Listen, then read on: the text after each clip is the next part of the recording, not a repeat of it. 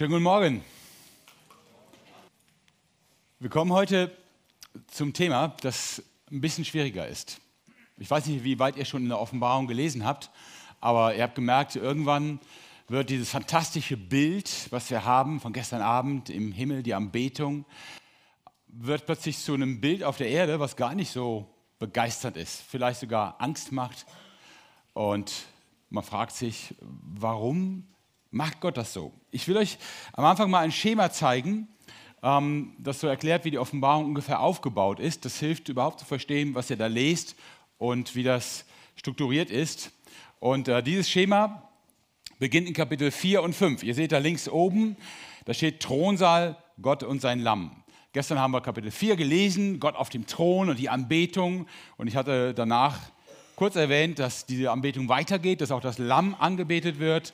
Dann gibt es eine Rolle mit sieben Siegeln und das Lamm nimmt die Rolle und fängt an, die Siegel zu öffnen. Das passiert im Himmel. Und dann seht ihr links unten so einen Kasten, da steht sieben Siegel und 144.000.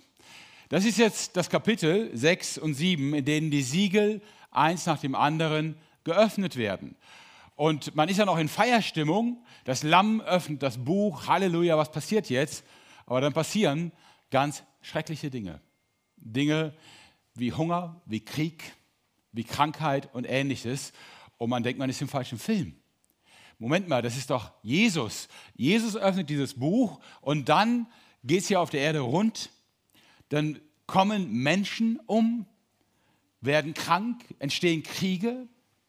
Was ist denn davon der Sinn?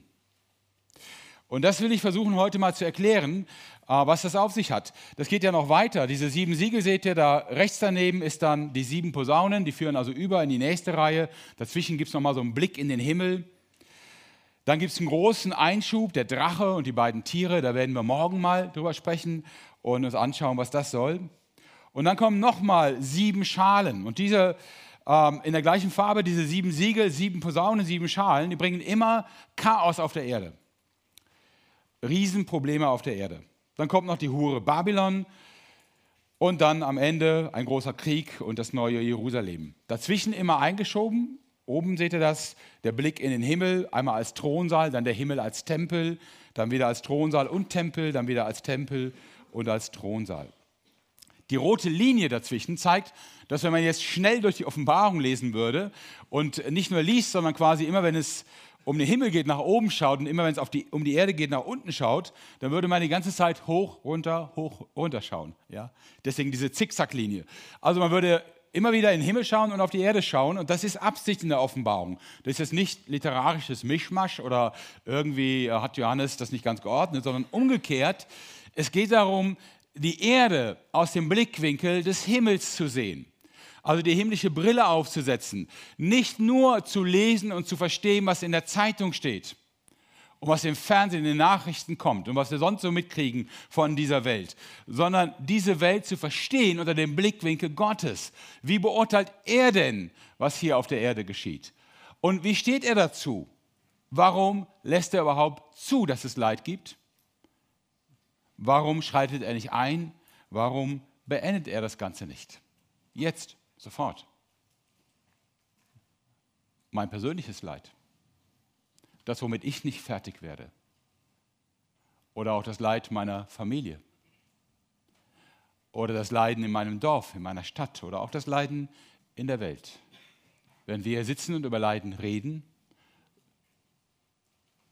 werden ungefähr drei Millionen Menschen im Jemen verhungern, wenn nicht schnellstens Hilfe kommt. Ja. Unvorstellbar wirklich unvorstellbar.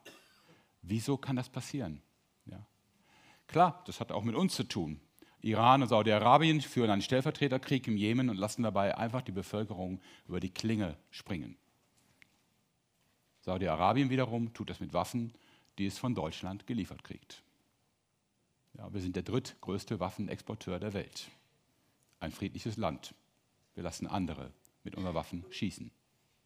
Also da kann man viel erklären zu. Ja? Aber trotzdem, auch da könnte doch Gott einschreiten. Er könnte das doch beenden.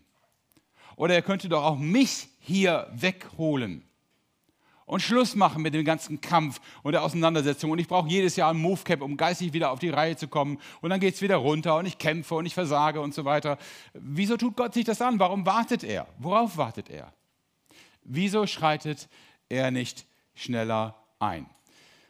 Und der Grund ist genau das, was wir gerade gesehen haben in dem Anspiel. Gott liebt diese Welt. Wir verstehen das oft als Gott versucht mein Leben so bequem und einfach wie möglich zu machen.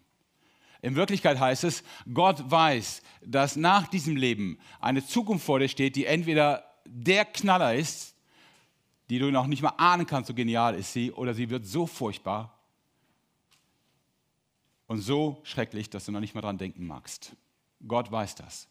Und er kämpft hier nicht nur darum, dass wir irgendwie gut durchkommen und bequem und angenehm, er kämpft auch darum, dass wir Ewigkeit nicht nur im Herzen haben, sondern auch im Leben, dass wir wirklich in der Ewigkeit ankommen. Und er kämpft darum, dass viel, viel mehr Menschen als nur wir verstehen, was Ewigkeit ist. Er kämpft um die Leute, die in den Bus steigen. Ja. Und deswegen sind wir hier. Ich habe manchmal gedacht, gerade wenn ich gesündigt habe, wenn ich Leute verletzt habe, wenn meine Worte jemanden beleidigt oder emotional verletzt haben, wenn ich Leute ignoriert habe, dumme Fehler gemacht habe, ich habe manchmal gedacht, Gott, hol mich hier weg, ja, hat doch eh keinen Sinn. Jeder Engel, jeder Engel, selbst der Kleinste, kann das, was ich hier tue, zehnmal, hundertmal besser. Ja, warum ich?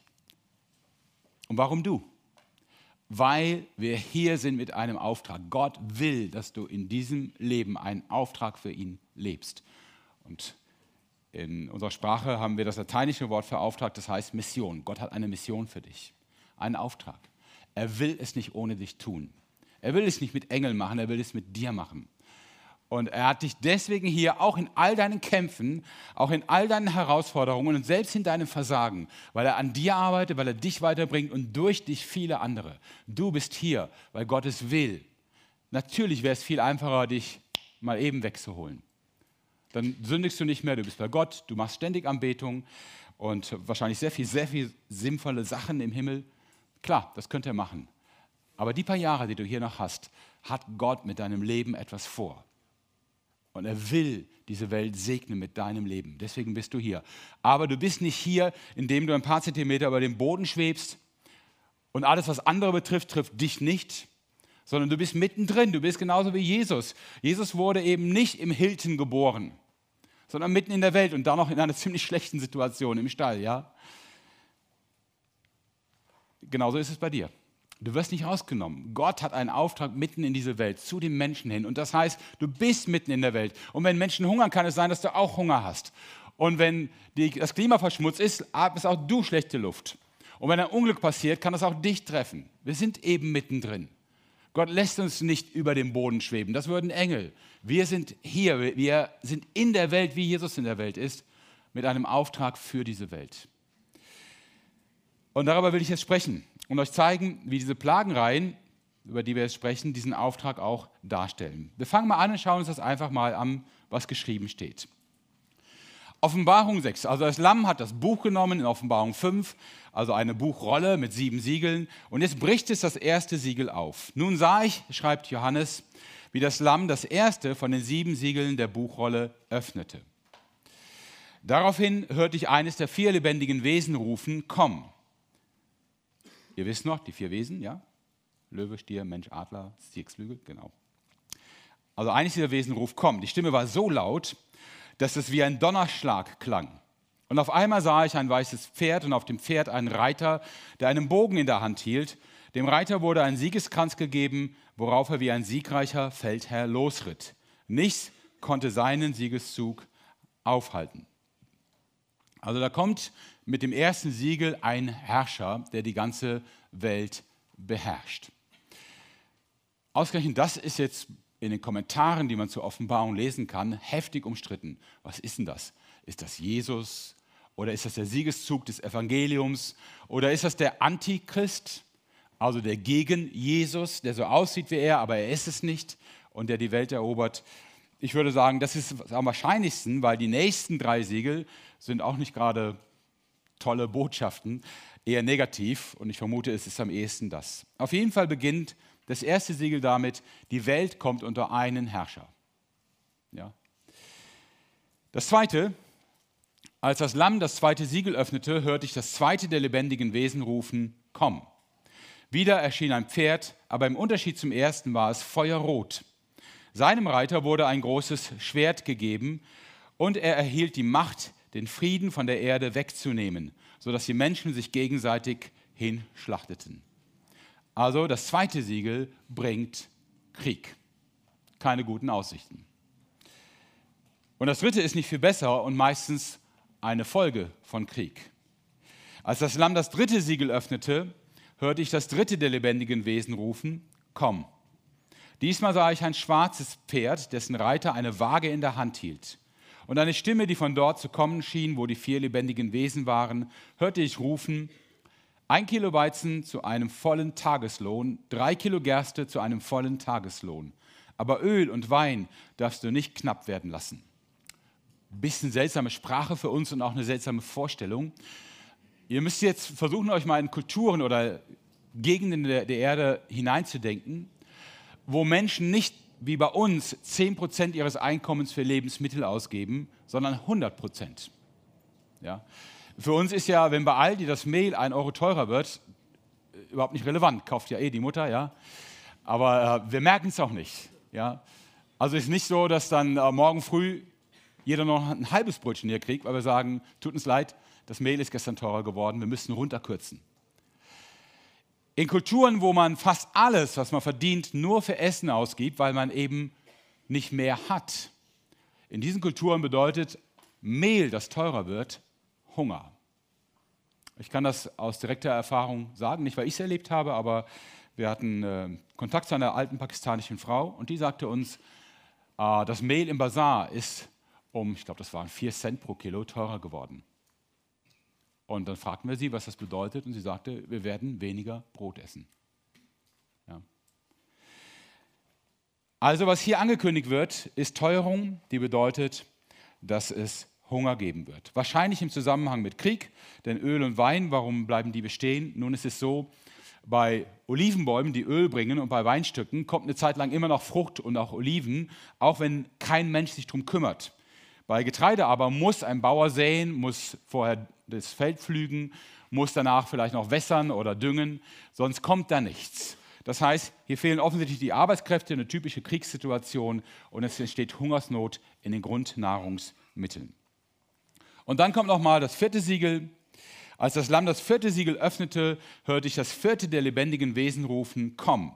Und wieder sah ich ein Pferd, diesmal war es fahlgelb.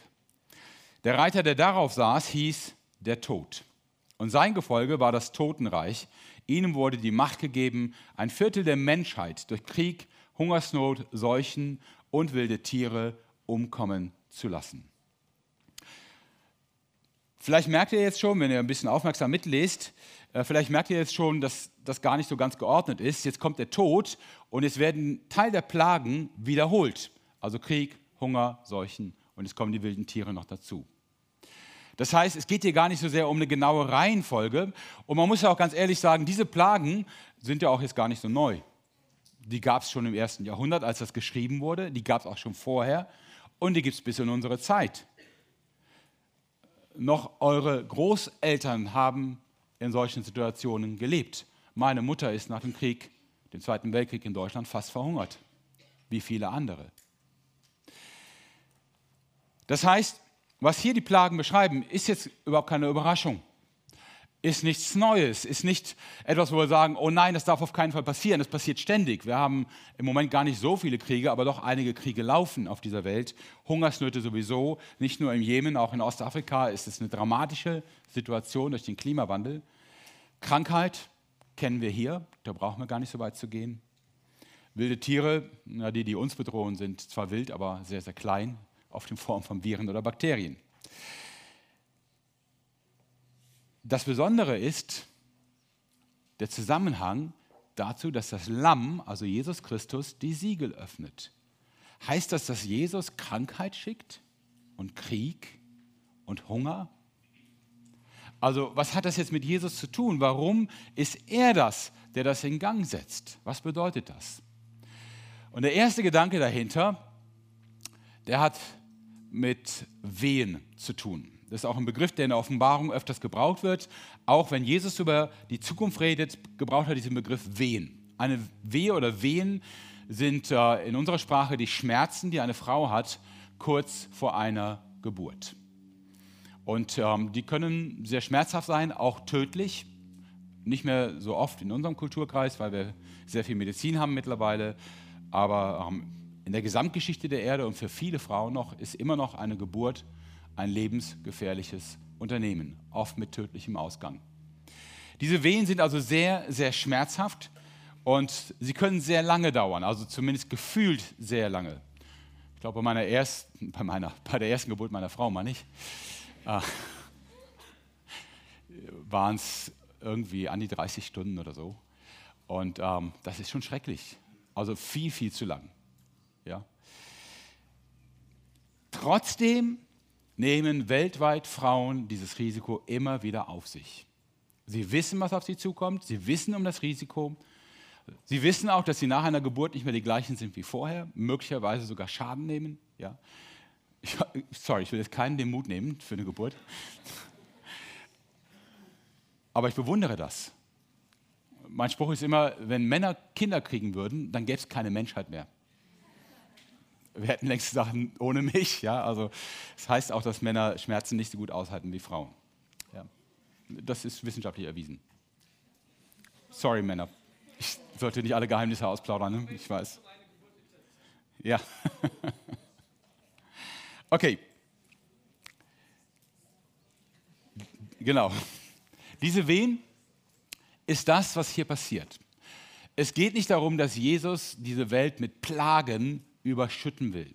Er will nicht alles schlimmer machen. Jesus will im Gegenteil ein Friedensreich schaffen. Er ist der Friedefürst. Er will ein Reich der Gerechtigkeit aufrichten. Er will eine Welt starten, in der endlich nicht mehr in Teilen der Welt Menschen einfach verhungern, in der nicht mehr Kinder als Soldaten eingestellt werden oder Frauen zu Sexsklaven gemacht werden, in der nicht mehr Krankheiten uns bedrohen und Menschen im jungen Alter wie die Fliegen dahin sterben, in der nicht mehr die genialsten Waffen erfunden werden, mit denen man noch mehr Menschen auf einen Schlag umbringen kann. Ein Friedensreich, das ist Jesu Ziel.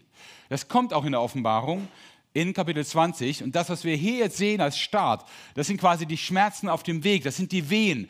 Es geht nicht darum, dass Jesus sich wünscht, dass es so ist. Es geht nur darum, dass es nicht anders geht dass es nicht anders funktioniert. Vor der Geburt einer neuen Welt stehen die Schmerzen der Alten.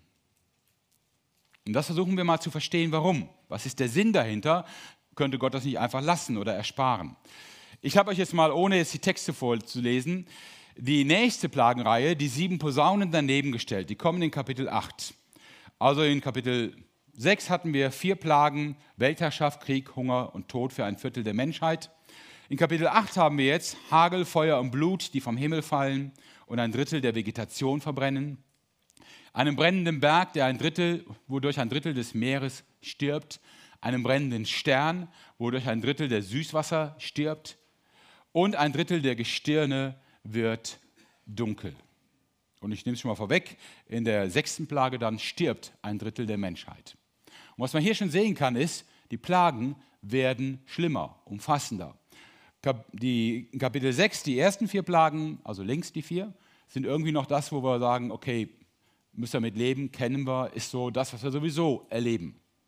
Das, was jetzt in der Offenbarung 8 geschildert wird, ist mehr, ist ungewöhnlich, kommt obendrauf, erhöht den Druck und auch die Zahl der Menschen, die hier umkommen. Also man könnte sagen, die Daumenschraube wird enger gezogen. Es wird härter. Es wird radikaler. Und ein bisschen erinnert das, und das soll auch daran erinnern, deswegen wird das Wort Plage bewusst gebraucht in der Offenbarung, ein bisschen erinnert das an die Plagen in Ägypten. Ihr kennt wahrscheinlich die Geschichte oder habt ihr schon mal gehört. Israel ist versklavt in Ägypten. Das ganze Volk wird grausamst gedemütigt, teilweise ermordet. Und Mose wird geschickt, das Volk zu befreien.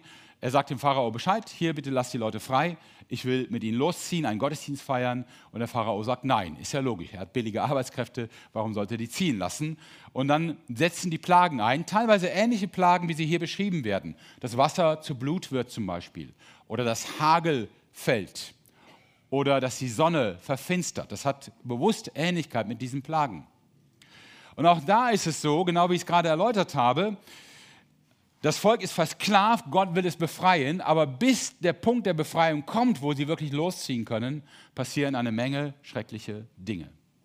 Zehn Plagen sind es in Ägypten, die auch nicht wenig Leid und auch Tod verursachen. Auch da haben wir dieses Bild, bevor es zur Befreiung kommt, kommt es erstmal zum Druck. Gott macht Druck auf diese Welt. Gott macht Druck auf diese Welt. Warum? Weil, das ist leider eine traurige Wahrheit, weil oft Menschen nicht bereit sind zu hören, wenn es ihnen einfach nur gut geht. Weil sie nicht ahnen, dass es ihnen zwar jetzt gut geht, aber dass sie auf eine Katastrophe zusteuern. Und Gott warnt sie und zeigt ihnen, symbolisch oder auch konkret, das kann passieren, das kommt auf dich zu. Du solltest dich jetzt darauf einstellen. Also die Plagen haben einen pädagogischen Sinn. Sie sollen warnen, Menschen vorwarnen. Deswegen steigern sie sich und diese Steigerung setzt sich fort bis in die Reihe der sieben Schalen. Ihr seht das so in der Mitte unten, sieben Schalen in Kapitel 15 und 16. Das heißt, wir haben drei Reihen, die immer schlimmer werden. Und bei den sieben Schalen, ich habe die jetzt mal hier in der rechten Spalte daneben geschrieben, da ist es dann auch so, dass nicht mehr ein Viertel oder ein Drittel der Erde oder der Menschheit betroffen sind, sondern jetzt sind alle betroffen. Zumindest alle, die Gott nicht kennen. Die, die das Tier, den Gegengott anbeten, bekommen Geschwüre. Das ganze Meer stirbt, nicht nur ein Drittel. Alle Süßwasser sterben, nicht nur ein Drittel. Die Sonne verbrennt die Menschen und alles wird komplett dunkel über dem Reich des Tieres, nicht nur ein Drittel. Ja? Also nochmal, eine Reihe, ein Viertel, ein Drittel, komplett. Okay? Also, der erste Sinn der Plagen ist eine Warnung an die Menschen, eine Herausforderung, eine Aufforderung nachzudenken, wie sie zu Gott stehen und umzukehren, mit Gott reinen Tisch zu machen. Das zweite ist Gerechtigkeit. Es gibt in dem fünften Siegel, in Kapitel 6, ein Gebet, ein sehr ungewöhnliches Gebet. Da sind Märtyrer unter dem Altar im Himmel, die also umgebracht worden, weil sie an Gottes Wort festhielten, so steht es hier. Und die beten zu Gott und sagen, du heiliger und gerechter Herrscher, wie lange dauert es noch, bis du über die Bewohner der Erde Gericht hältst und sie dafür zur Rechenschaft ziehst, dass unser Blut an ihren Händen klebt? Ein sehr ungewöhnliches Gebet. Wir denken als Christen, das darf man doch gar nicht. Ja? Also um Rache beten. Ist das erlaubt? Nun, was das Alte und das Neue Testament sagen, ist, räche dich nicht selbst. Also nimm du keine Rache. Aber bitte, Gerechtigkeit, das wollen wir doch alle. Ja? Also niemand von uns will, dass ein, was weiß ich, nicht mal das Schlimmste, dass ein Hitler im Himmel auftaucht und Gott sagt, ach du armer Kerl, du hast eine schwere Kindheit.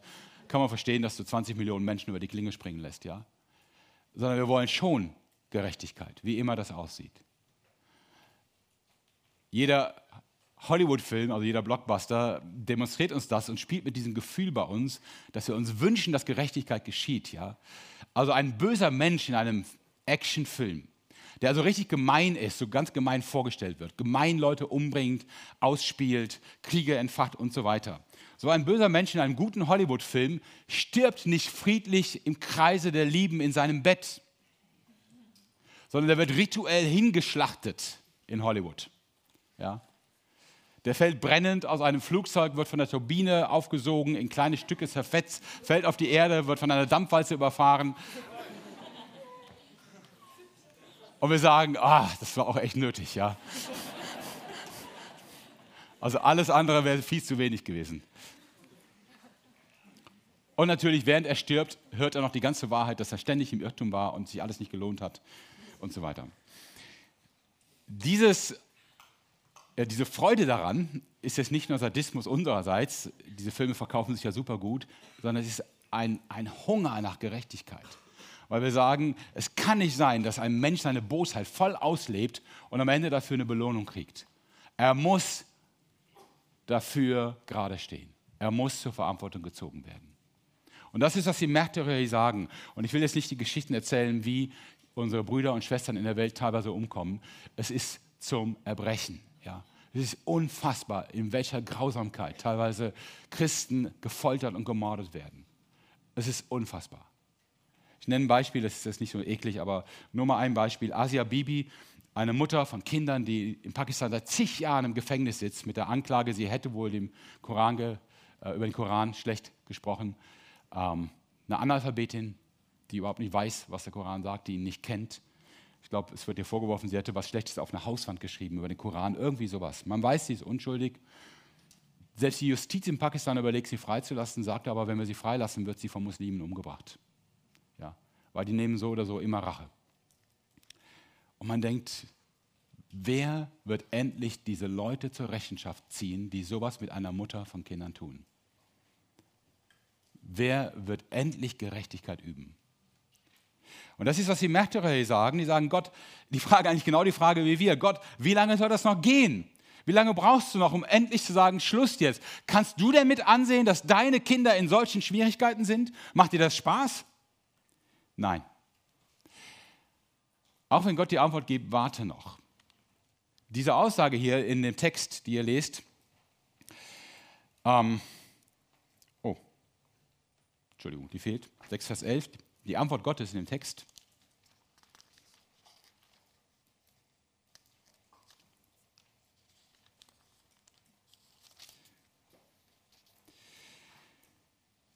Daraufhin erhielt ein jeder von ihnen ein weißes Gewand und es wurde ihnen gesagt, sie sollten noch eine kurze Zeit Geduld haben, ihre Zahl sei noch nicht vollständig. Das klingt sehr seltsam, so als, Gott, als wollte Gott eine bestimmte Zahl von Christen, die ermordet werden. Aber es geht hier nicht darum, dass Christen sterben. Es geht darum, dass Christen Zeugen sind. Zeugen sind. Ja? Also, dass sie in der Welt stehen, um Gottes Botschaft weiterzugeben. Und das kostet vielen das Leben. Manchen kostet es nur einen schlechten Ruf in der Nachbarschaft. Manchen kostet es nur Zeit und Kraft. Aber einige zahlen auch mit ihrem Leben dafür. Gott sagt, es muss noch eine gewisse Zeit sein. Gott will noch Menschen, die in sein Reich kommen. Er will noch Menschen, die seine Botschaft annehmen. Er will noch mehr Menschen, die in den Bus steigen. Und das ist gut so. Weil wenn er es nicht gewollt hätte, dann wäre ich und dann wäre niemand von euch hier. Dann gäbe es uns nicht. Und dann wüssten wir auch nicht, wer Gott ist. Und wir wären nicht in seiner Herrlichkeit. Gott wollte dich. Und deswegen hat er schon 2000 Jahre gewartet. Du warst mit auf seinem Plan. Und er wusste, dass er dich wollte. Und deswegen hat er vielen anderen Christen viel, viel zugemutet. Du bist ja nicht im luftleeren Raum Christ geworden, sondern aus einer langen Geschichte der Verkündigung des Evangeliums über viele Menschen und Gemeinden und manchmal unter großen Opfern.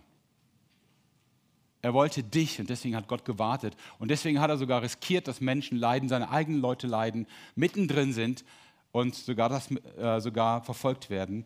Oder ihr Leben leben mit allen Schwierigkeiten, damit du mit dabei bist. Und dann das sechste Siegel. Habe ich es ausgeschaltet? Nö. Ah ja. Da beschreibt dann die Vision das Ende der Welt. Da heißt es dann, nun sah ich, wie das Lamm das sechste Siegel öffnete, ein heftiges Beben erschütterte die Erde, die Sonne wurde schwarz wie ein Trauergewand, der Mond verfärbte sich vollständig und wurde rot wie Blut. Und die Sterne fielen auf die Erde wie Feigen, die der Herbststurm vom Baum schüttelt. Der Himmel verschwand, als wäre er eine Pergamentrolle, die man zusammenrollt, und kein Berg und keine Insel blieben an ihrem Platz. Die Könige der Erde, die hohen Beamten und die Generäle, die Reichen und die Mächtigen, aber auch alle anderen Menschen, Sklaven genauso wie Freie, flüchteten ins Gebirge und versteckten sich dort in Höhlen und Felsspalten. Sie flehten die Berge und Felsen an, fallt doch auf uns und verbergt uns vor den Blicken dessen, der auf dem Thron sitzt und vor dem Zorn des Lammes. Denn jetzt ist er da, der furchtbare Tag, an dem jetzt Zorn über uns hereinbricht. Wer kann da noch bestehen? Das sechste Siegel ist jetzt die Antwort auf das Gebet der Märtyrer. Gott, wirst du Gerechtigkeit schaffen? Ja, er wird. Gott wird Gerechtigkeit schaffen. Und dieses Siegel sagt, er wird es sogar in einer Weise tun, dass alle Menschen mit einem Schlag wissen, dass die größte Dummheit ihres Lebens, die war, das Lamm zu bekämpfen, gegen das Lamm zu sein, gegen Jesus Christus zu stehen. Sie werden sich wünschen, wenn diese Erde abgewickelt wird, sie werden sich wünschen, dass sie mit abgewickelt werden. Sie werden ahnen, dass zu sterben die beste Option ist, weil es viel schlimmer ist, für seinen Hass auf Jesus, vor Jesus gerade zu stehen.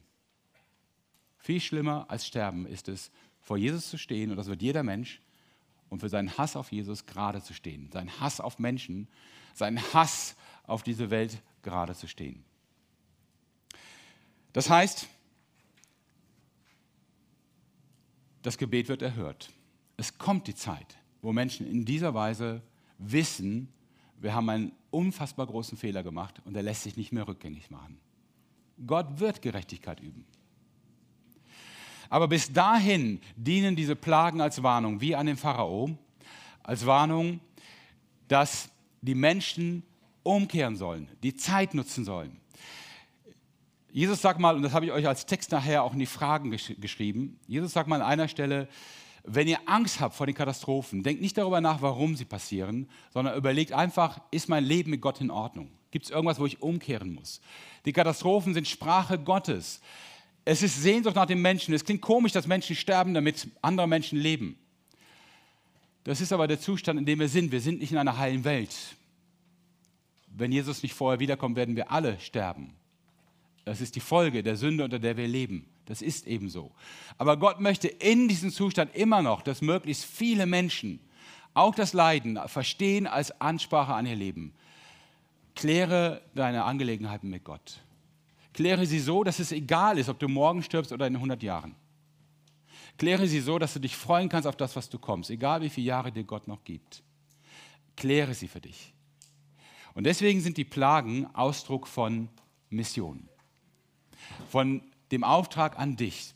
Deswegen bist du in dieser Welt, nicht um geplagt zu werden, nicht um zu leiden, aber wenn du irgendwo bist und leidest oder wenn du krank bist und fragst dich wozu und du merkst, boah, ich kann zu Menschen vielleicht sprechen, die krank sind, weil ich sie verstehe, weil ich auf ihrer Ebene bin, auch wenn mich meine eigene Krankheit plagt. Ich kann mich reindenken, ich kann die Botschaft sagen. Ich kann zeigen, dass ich trotz Krankheit von Freude erfüllt bin, weil Gott mit mir ist. Oder dass ich einfach nur merke, ich kann vertrauen und weitermachen egal wo Gott dich reinstellt, egal mit welcher Herausforderung, wie viel oder wenig, du bist hier mit einem Auftrag. Du bist hier, weil Gott Menschen will. Du bist hier, weil er hat niemand anders als dich. Ihr und ich, wir sind der Leib Christi. Es gibt keinen zweiten Leib Christi in dieser Welt. Es gibt nur uns, seine Brüder und Schwestern. Wir sind seine Hände, seine Füße, sein Mund, seine Augen. Wir sind die, die in dieser Welt stehen als seine Zeugen. Gott will Mission mitten im Chaos und es wird irgendwann aus dem Chaos eine wunderbare, eine fantastische Welt erwachsen. Und ihr werdet euch freuen über jede Gelegenheit, für diese Welt Zeugen gewesen zu sein. Amen.